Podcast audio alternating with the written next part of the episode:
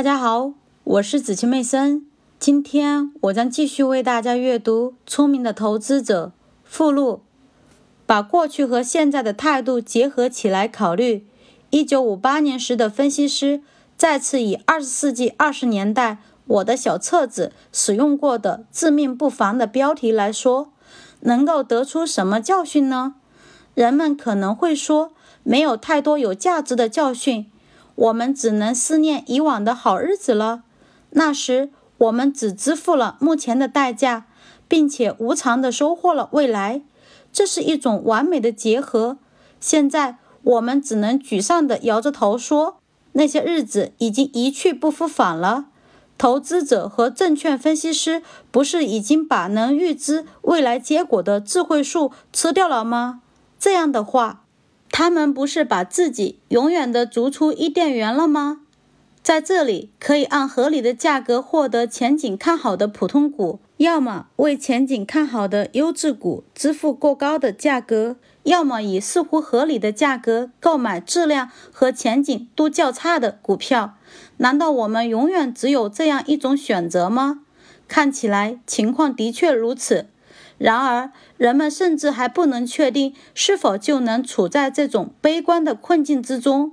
最近，我对通用电气这家巨型企业的长期历史进行了一点研究。这项研究起源于该公司最近出版的1957年报告中所包含的一项引人注目的内容——一幅反映公司59年内利润和股息状况的图。对于熟悉业务的分析师而言，这些数据并非没有异常。至少从中可以看出，1947年前通用电气公司的增长率不是太高，而且非常不稳定。1946年的每股调整利润只比1902年的高百分之三十，五十二美分对四十美分，而且在这一时期，没有哪一年的利润达到过1902年的两倍。然而，市盈率却从1910和1916年的九倍上升到了1936年以及1946年的二十九倍。当然，人们可能会说，1946年的市盈率至少反映了精明的投资者广为人知的先见之明。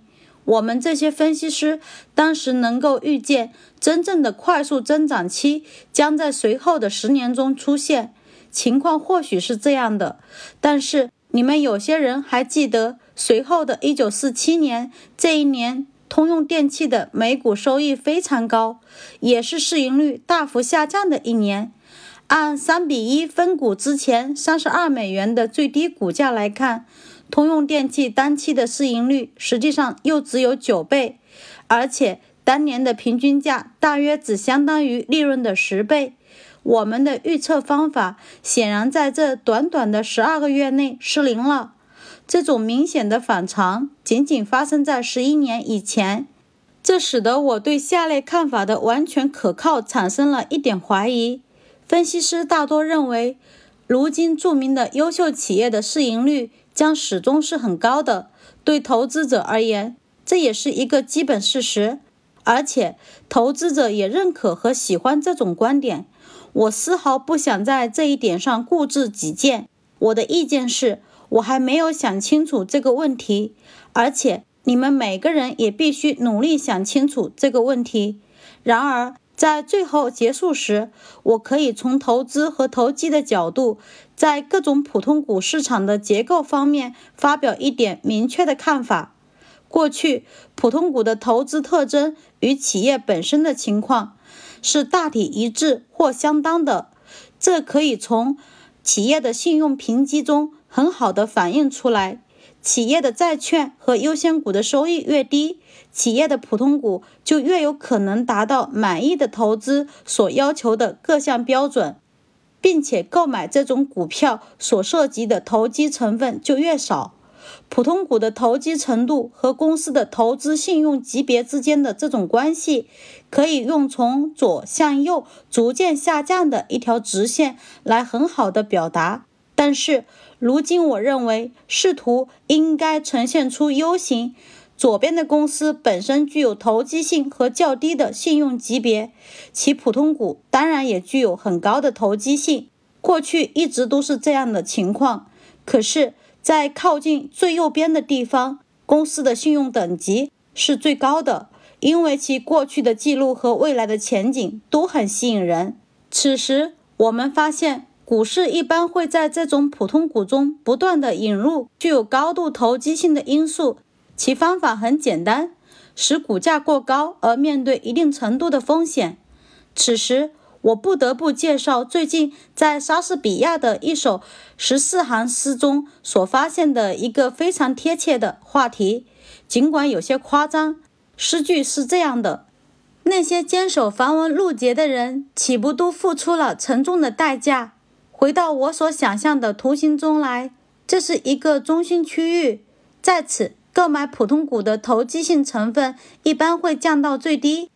在这一领域。我们能够发现许多地位稳固和实力强劲的公司，他们以往的增长记录与整个国民经济的情况相一致，而且他们未来的前景显然和以前是相同的。许多时候，这些普通股都可以按适中的价格购买到。相对于其反映的内在价值而言，除了处在牛市的上升期之外，事实上。由于现在投资者和投机者都喜欢集中购买更有诱惑力的股票，我敢断言，这些居于中间位置的股票的售价在总体上一般都会大大低于其独立决定的价值。因此，同样的市场偏好能够给他们带来安全边际，而且它会使得更被看好的证券丧失安全边际。此外，在这些众多的公司中，能够对过去的业绩进行透彻分析的余地，以及对未来前景进行选择的余地，都是很大的。此外，投资的分散化会使得安全保障进一步得到提升。当法厄同坚持驾驭太阳战车时，他的父亲一位有经验的驾驶者给了这位新手一些忠告，但他并没有听从这些忠告，因而付出了生命的代价。奥维德用三个词总结了福波斯·阿波罗的忠告：走中间的道路是最安全的。我认为这一原则也适用于投资者及从事证券分析的顾问。